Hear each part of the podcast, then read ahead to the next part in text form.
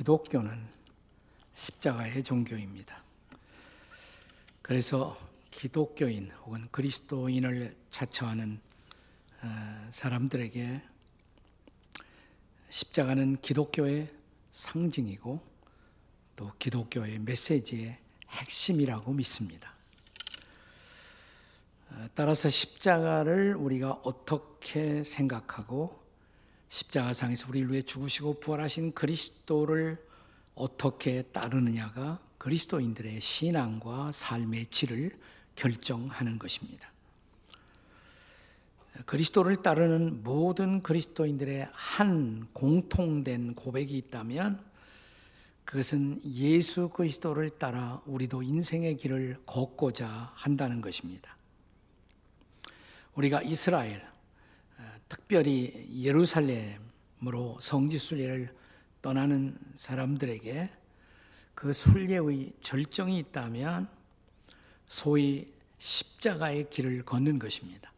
이 십자가의 길을 우리가 비아 돌로로사 라틴 말인데요. 비아는 길, 돌로로사라는 말은 슬픔 혹은 고통을 뜻하는 말입니다. 슬픔의 길, 고통의 길, 십자가의 길입니다. 물론 예수님이 그 길을 정확하게 그대로 걸으신 것은 아니라 할지라도 교회 전승에 의해서 만들어진 출발점이 안토니아의 요새 옛날 거기에 빌라도 법정이 있었어요. 예수님이 거기서 어, 십자가 사용 언도를 받으신 것입니다. 거기서 출발해서 어, 옛날 갈보리 언덕 그 자리에는 지금 성묘 교회가 세워져 있는데 거기에 도달하는 약 800m의 길을 우리가 비아 돌로라사의 길이라고 부릅니다. 매주 금요일 날 그곳에 가면 한 오후가 되면 특별히 오후 3시가 되면 십자가를 진 한 사람을 앞세우고 이 길을 걷는 수도자들 혹은 순례자들의 행렬을 만날 수가 있습니다. 이 길에서 모두 14개의 사건이 일어납니다. 그래서 그 사건이 일어난 그 장소마다 표시가 되어 있어요. 이걸 14개 처소 혹은 14 stations 이렇게 부르는 것입니다. 첫 번째 처소는 빌라도의 법정이 있던 곳 안토니아 요새 지금은 거기 아랍 학교가 자리 잡고 있습니다. 여기서 예수님이 사용원도 받으신 것을 기념하는 곳입니다. 제2처는 소위 채찍질 예배당 예수님이 채찍질을 당하시고 십자가를 지신 곳을 기념합니다. 예, 길에 나오면 이 사람을 보라라는 에코 호모의 알치가 있습니다. 제 3천은 어, 출발한 지점에서 약 150m 지점에 있는 작은 기도실인데 그 위에 어, 예수님이 십자가를 지고 처음으로 넘어진 것을 어, 기념하는 조각이 그렇게 되어 있습니다. 제 4천은 아르미니아 교회 기도실 입구인데 문지방 위에 예수께서 어머니 마리아와 만나심을 어, 기념하는 어, 그런 조각상을 해 놓았습니다. 예, 그 다음에 제 5처, 제 5처는 구레네 시몬이 예수님 대신에 십자가를 지신 곳을 기념하는 것입니다. 그리고 제 6처소는 교회 전승에 의해서 베로니카라는 이름을 가진 여인이 어, 땀을 흘리시고 고통스러워하는 예수님께 달라가 예수님의 얼굴을 손수건으로 씻어드린 것을 기념하는 것입니다. 그리고 제 7천은 예수께서 이 길에서 두 번째 넘어지심을 기념하는 것입니다. 제 8천은 십자가를 지시고 고통당하며 걸어가는 예수님의 뒤를 따르며 슬피 울던 여인들을 예수님이 보시고 위로함을 기념하는 것입니다. 그리고 제 9천은 골고다 언덕을 한 50m 남겨둔 곳으로 예수께서 세 번째 넘어지신 곳입니다. 그리고 제 10처부터 14처까지는 다 성묘교회, 이 성묘교회가 옛날은 성문 바깥에 갈보리 언덕이에요. 거기다 지금은 기념교회당을 지어 놓았습니다. 다 교회당 내부에 제 10부터 14처소가 자리 잡고 있습니다. 예수께서 로마 병사들에 의해서 옷을 벗겨온 것 제10초. 그리고 예수께서 십자가에서 못 박힘을 당한 곳 11초소. 십자가가 서 있던 곳 12초소. 그리고 예수님의 시차를, 시체를 내리신 곳 제10점 13초소. 그리고 마지막으로 예수께서 묻히신 무덤 이게 제 14초소 그래서 14 stations 여러분이 가톨릭 성당 같은 데 가보면 큰 성당은 대개 그 내부나 주변에 14개의 초소를 해 놓았습니다. 여러분이 우리 가평 필그림 하우스에 오시면 두 개의 건물을 연결하는 그 다리에 14개 스테이션을 상징하는 모사익이 되어 있습니다. 이 다음에 오시면 주의 깊게 한번 보십시오. 자, 그런데 오늘 우리가 읽은 누가복음 본문에는 이14 스테이션 중에 세 3초소 세 개의 사건만이 기록되고 있어요. 그러니까 제 5초 구레네 시몬의 사건 그리고 제 8초 예루살렘 여인들이 슬피 울던 통곡의 장소 그리고 제 12초 두 강도와 함께 예수께서 매달리신 사건들만 기록되고 있습니다. 우리는 성경에 기록된 이 세 가지 사건들을 중심으로 이 십자가의 길을 따라가면서 세 인물군이 남긴 레슨을 함께 나누고자 합니다. 자, 첫째 유형의 사람, 억지로 십자가를 진 사람, 누구죠? 구레네 시몬입니다. 자, 본문 26절을 같이 읽겠습니다. 시작. 그들이 예수를 끌고 갈 때에 시몬이라는 구레네 사람이 시골에서 오는 것을 붙들어 그에게 십자가를 지워 예수를 따르게 하더라. 여기 붙들어라는 단어가 히라보의 에필람바노라는 단어가 쓰여지는데 이 단어는 본인의 의지와 상관없이 붙들어서 억지로 행하게 한다라는 의미인 것입니다. 강제로 억지로 십자가를 지게 되었다는 말입니다. 하지만 결과적으로 이것은 그 사람을 유익하게 하는 영적 결과를 초래합니다. 우리는 구체적으로 이 사람의 신분이나 인물 정보를 알 수가 없습니다. 왜냐하면 성경이 침묵하고 있기 때문입니다. 단지 우리가 알 수 있는 유일한 정보, 그것은 그가 구레네 출신이다. 구레네는 아프리카의 지금의 리비아, 거기 리비아 안에 구레네라는 곳이 있어요. 그 구레네 출신 사람이라는 것 뿐입니다. 근데 기원전의 다큐멘트 문서들을 보면 그 지역, 즉 구레네 지역에 10만 명 이상의 유태인들이 살았다는 기록이 있습니다. 그러니까 예루살렘을 떠나 거기에서 살던 구레네에 살던 어떤 유태인. 그런데 6월절 순례를 위해서 이 사람이 예루살렘에 왔을 가능성 아니면 이 사람은 예루살렘 주변에 살면서 어, 유대교 신앙을 갖고 있었던 어떤 사람이 아니었을까? 왜냐하면 예루살렘에 예로부터 이 구레네 출신의 사람들의 유태인 회당이 거기에 서 있었기 때문입니다. 하지만 분명한 것은 이 사람이 어느 시점에서 그리스도인이 되었다는 것은 분명한 사실입니다.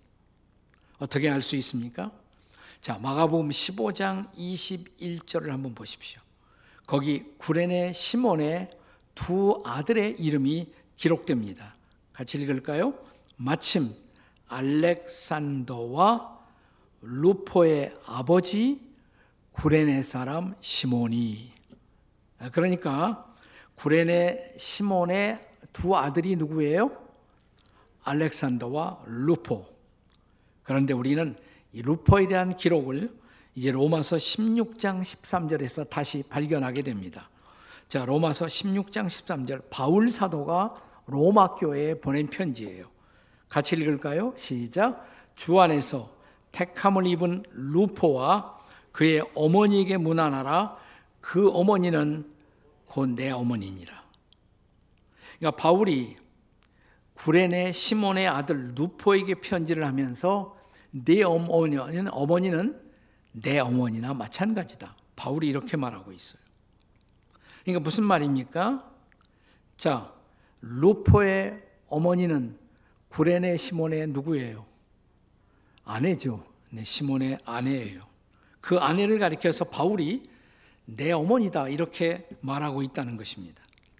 그러니까 구레네 시몬의 영향으로 온 가족이 그의 아들들까지 그리스도인이 된 것은 분명한 사실입니다. 아마도 자기 대신 십자가를 지는 구레네 시몬을 긍휼히 여기셔서 예수님이 그의 마음속에 역사하셨던가 아니면 그가 억지로 십자가를 짊어졌지만 십자가를 져야 할 대상인 예수님을 가까이 지켜보고 갈보리 언덕을 오르면서 혹은 십자가에 그분이 달리시면서 그가 하신 말 가상치론 그분이 남긴 말 그분의 기도를 보면서 감동을 받고 그가 그리스도인이 되었을 가능성이 있죠. 자, 그러면서 그는 마침내 그리스도인이 되고 자기의 자녀들이 또한 그렇게 주님을 섬기게 되었다는 사실입니다. 그렇다면 여러분, 때로는 억지로 십자가를 지는 것도 유익하다라는 사실입니다. 믿으십니까, 여러분? 억지로 교회 나오는 것도 유익하다. 억지로 교회 나와 저 뒤에 앉아서 조는 것도 유익하다. 믿으십니까, 여러분? 난 그런 사람 많이 봤어요. 네. 마누라 때문에 억지로 끌려와서 처음에는 저 주차장에 앉아 있다가 조금 지나가고 주차장에만 계속 앉아 있으니까 철양 왔거든요. 그 다음엔 교회당에 들어와요. 근데 맨 뒤에 앉아. 앉아서 졸기만 해. 그러다 어느 날 눈을 떠서 설교가 들리기 시작해요. 그리고 진짜 그리스도인이 되는 경우들이 적지 않습니다. 아내 따라, 자식 따라 억지로 교회 나오다가 구원받게 된 적지 않은 분들을 저는 알고 있습니다.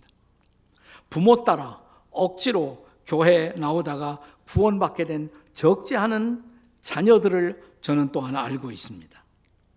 그러니까 처음에는 억지로 믿는 척 하다가 나중에는 진짜 믿는 자가 돼요. 네. 그러니까 억지로 교회 나오는 것. 그것도 좋은 일입니다. 중단하지 마세요. 억지로 헌금도 하고, 억지로 헌혈도 하고, 네, 그것도 다 유익한 일입니다. 지금 억지로 나오고 계시다면 그 구도의 발걸음을 중단하지 마십시오. 계속 구하고 찾고 두드리십시오. 억지로라도 십자가를 바라보십시오. 그러면 마침내 진짜 십자가를 붙들고 사는 그리스도인이 될 줄로 믿습니다. 자, 십자가로 가는 이 길에서 만나는 또 다른 사람. 그것은 예수님의 고통을 보고 슬피 울던 여인들, 예루살렘의 여인들입니다. 자, 이제 본문 27절을 보겠습니다. 27절. 다 같이. 또 백성과 및 그를 위하여 가슴을 치며 슬피 우는 여자의 큰 무리가 따라오는지라. 자, 그들을 향해서 예수께서 주신 말씀 뭐라고 하십니까? 28절이죠. 28절 같이 읽습니다. 예수께서 돌이켜 그들을 향하여 이르시되 예루살렘의 딸들아 나를 위하여 울지 말고 너희와 너희의 자녀를 위하여 울라. 네, 십자가를 지시고 십자가에 못 박히고자 가시는 예수님 때문에 지금 이 여인들은 울고 있습니다. 그런데 예수님이 그들을 돌이켜 바라보시면서 나를 위해서 울지 말고 너희와 너희의 자녀들을 위해서 울라고 말씀하십니다. 머지않아 예루살렘에 임할 심판을 바라보고 주께서 주신 말씀입니다. 예루살렘이 멸망하는 날, 실제로 AD 70년에 로마의 티두 황제 티두 장군에 의해서 예루살렘이 박살이 나죠. 그걸 바라보신 거예요. 그리고 예언하신 것입니다. 그래서 그때는 차라리 자녀가 없는 사람들이 오히려 행운일 수가 있다. 29절의 말씀이 그 말씀이에요. 자, 같이 읽겠습니다. 시작. 보라, 날이 이르면 사람이 말하기를 잉태하지 못하는 이와 해산하지 못한 배와 먹이지 못한 젖이 복이 있다. 애 낳지 말자 이렇게 결론을 내리면 안 돼요. 그 말이 아니라 여러분, 자녀들을 낳아 기르는 것은 지난한 인생의 숙제입니다. 그것을 예수님께서 걱정하시면서 자, 내가 너희들을 오히려 걱정한다. 너희와 너희 자녀를 위해서 울라. 여러분, 신앙이 어느 정도 우리가 성장하게 되면 우리는 인생의 길에서 나를 위해, 우리 위해 십자가 지신 그 예수님을 바라보고 예수님을 생각하며 눈물을 흘릴 줄 아는 성도가 됩니다. 그리고 나도 십자가를 지고 예수님을 따르겠습니다라는 고백도 가능해집니다. 그러나 그때 고백하는 우리를 향해서 예수님이 뭐라고 말씀하실까요?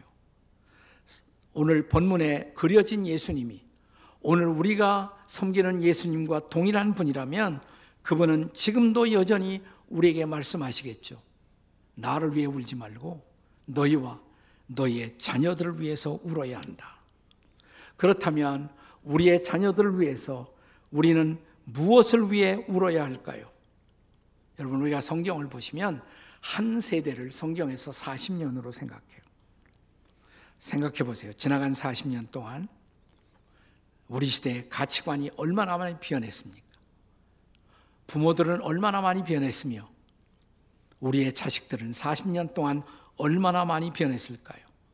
여러분, 40년 전 우리는 우리의 자녀들에게 학교 가서 선생님에게 맞을 짓 하지 말라. 이렇게 가르쳤습니다.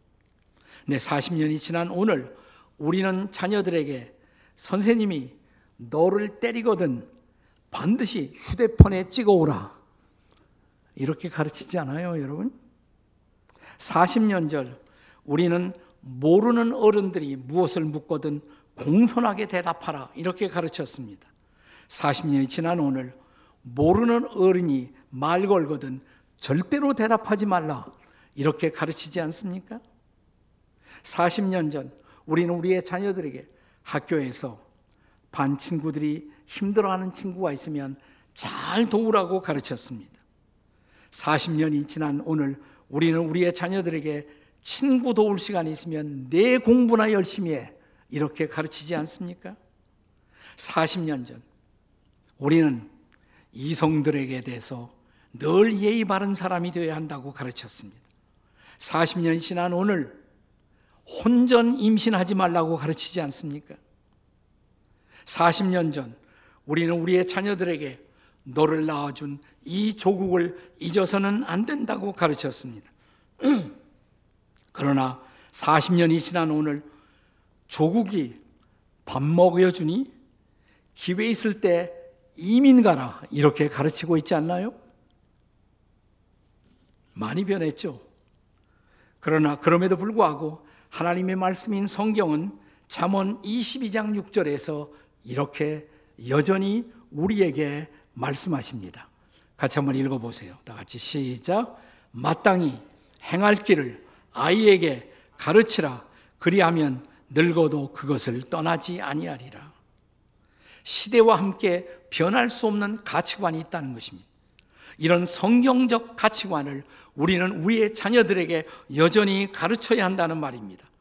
그렇게 할 수 없다면 그럴할 수 없게 된 이 시대를 바라보면서 우리의 자녀들을 바라보면서 우리의 부모들이 울어야 한다는 것입니다. 십자가 길에서 만난 통곡하는 여인들에게서 오늘 이 시대의 우리의 자녀들을 보며 통곡해야 할 우리 자신의 모습을 발견할 수 있어야 한다는 것입니다. 십자가 길에서 만나는 또 다른 인물, 행악함으로 십자가에 못 박히는 강도들, 두 강도죠. 두 사람, 두 강도. 자, 오늘 본문에는 십자가 길의 마지막에서 예수님과 함께 못 박힌 두 강도의 모습을 조명합니다. 본문 32절, 33절입니다. 같이 읽습니다. 다 같이 시작. 또 다른 두 행악자도 사형을 받게 되어 예수와 함께 끌려가니라. 해골이라는 곳에 이르러 거기서 예수를 십자가에 못 박고 두 행악자도 그렇게 하니 하나는 우편에 하나는 좌편에 있더라. 자, 우리가 이 십자가 길에서 만나는 이 두 사람, 두 강도는 십자가를 둘러싼 두 가지 유형의 사람 혹은 두 가지 유형의 인류를 대표합니다. 구원받은 사람과 구원받지 못한 사람.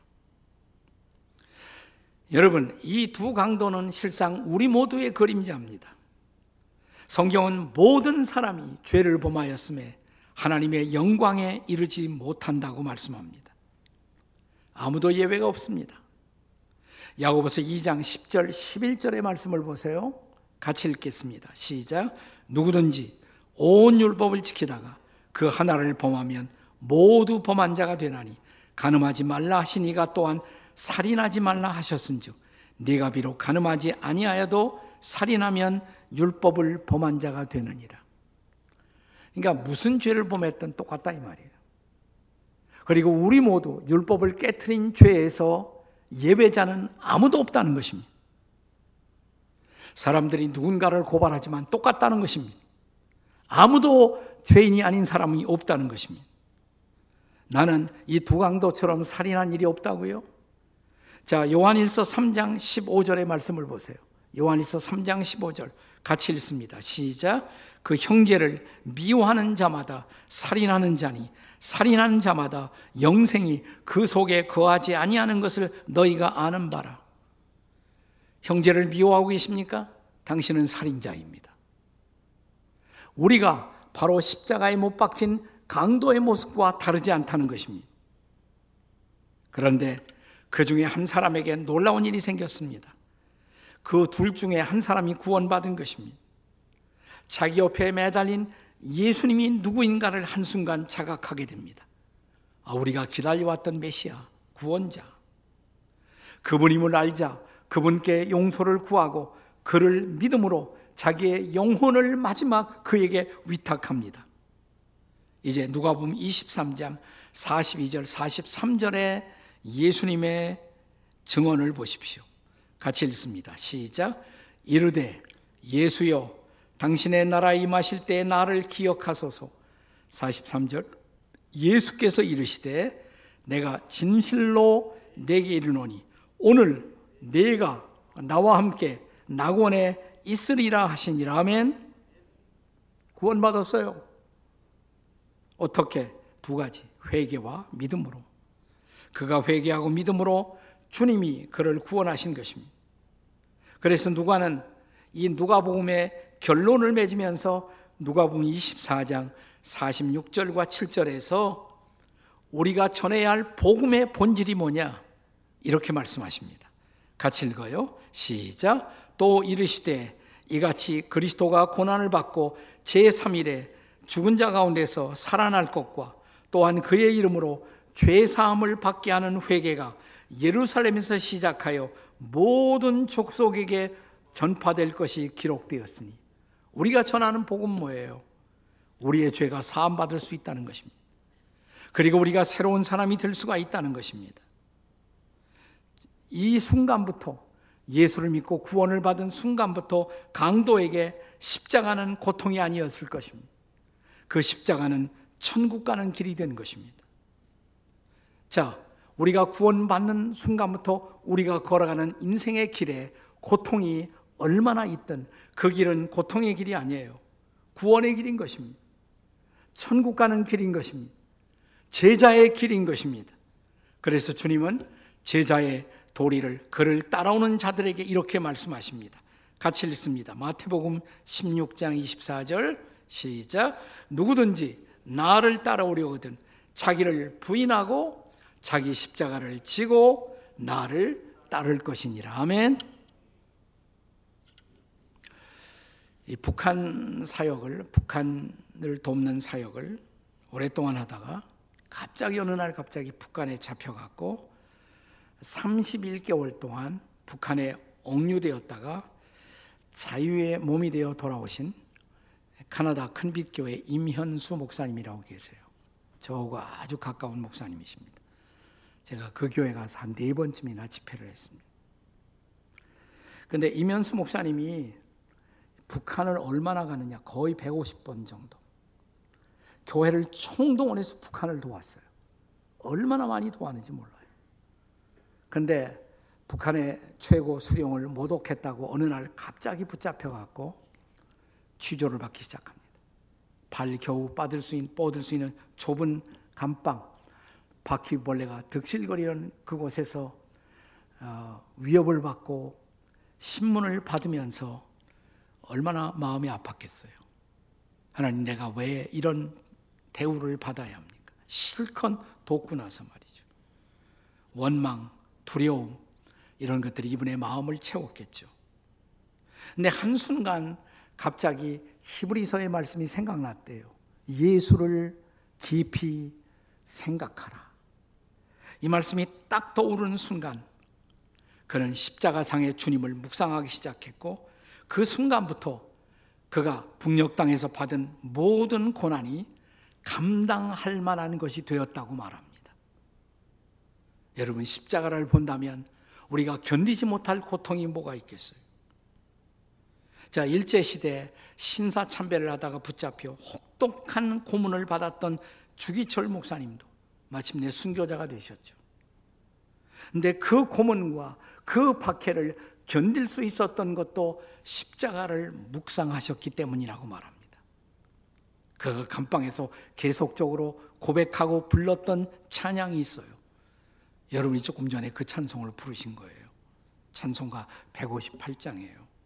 서쪽 하늘 붉은 노을 언덕 위에 비치누나 연약하신 두 어깨의 십자가를 생각하니 머리에 쓴 가시관과 몸에 걸친 붉은 옷에 피 흘리며 걸어가신 영문 밖의 길이라네.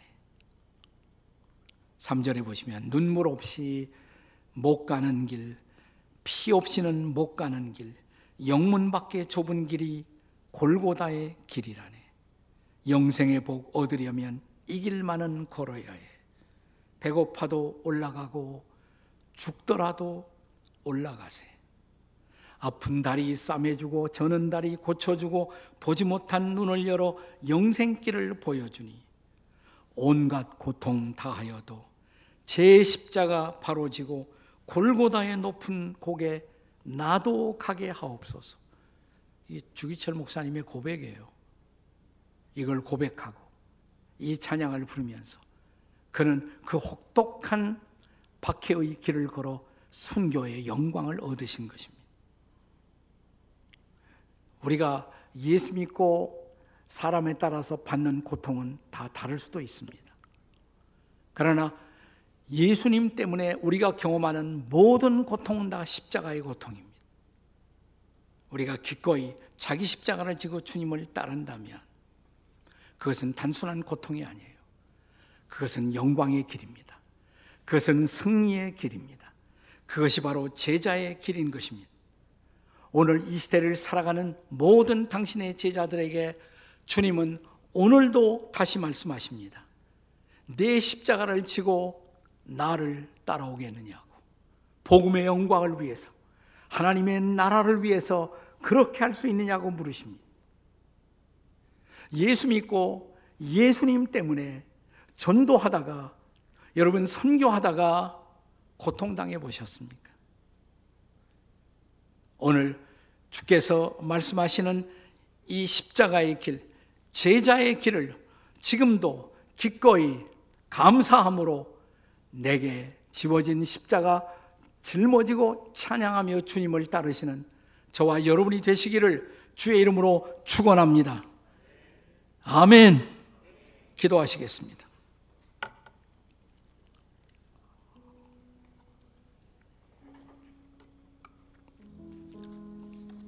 오늘 이 시대의 그리스도인들은 예수 믿고 조금 세상에서 잘 되고 복 받는 어, 기복적인 신앙에만 매여 있는 사람들이 적지 않습니다. 그러나 옛날 우리의 선배들은 예수님 때문에 십자가를 지는 것을 오히려 기뻐하고 오히려 감사했습니다. 그런 선배들을 생각하면 우리의 삶에서 우리가 불평할 무엇이 있겠습니까? 조금 힘든 일이 있지만, 조금 아픈 일이 있지만, 우리는 기꺼이 십자가를 지고 주를 따르며 주님을 증거할 것입니다. 이 주님이 바로 영광의 주님이라고. 이 주님이 바로 구원의 주님이라고. 이 주님을 통해서만 우리는 새로운 생명과 영원한 천국을 바라볼 수 있다고. 주님, 주님을 따르게 하옵소서. 주님, 주님을 따를 수 있는 용기를 주시옵소서. 주님을 따를 수 있는 은혜를 우리에게 베풀어 주시옵소서. 우리 다 같이 주님 부르고 기도하시겠습니다. 다 같이 주님, 주님, 주님을 따르게 하옵소서. 우리 통성으로 같이 기도하시겠습니다. 주님, 주님을 따를 수 있는 용기, 주님을 따를 수 있는 은혜, 주님을 따를 수 있는 능력, 주님을 따를 수 있는 믿음, 우리에게 허락해 주시옵소서. 주님과 함께 주님을 따라 십자가의 길을 기쁨으로 걷는 당신의 백성들이 되게 해 주시옵소서. 아버지, 작은 고난, 작은 아픔 하나 이기지 못하고 불평하고 염려하는 우리를 용서해 주시옵소서. 우리의 선배들이 어떻게 십자가를 지고 주님을 따랐는가를 다시 배우게 도와 주시옵소서. 억지로라도 십자가를 지게 하시고 마침내 기쁨으로 십자가를 지고 주님을 찬양하며 주님을 증거하는 주의 제자들이 되게 해 주시옵소서. 예수님의 이름으로 기도드립니다. 아멘.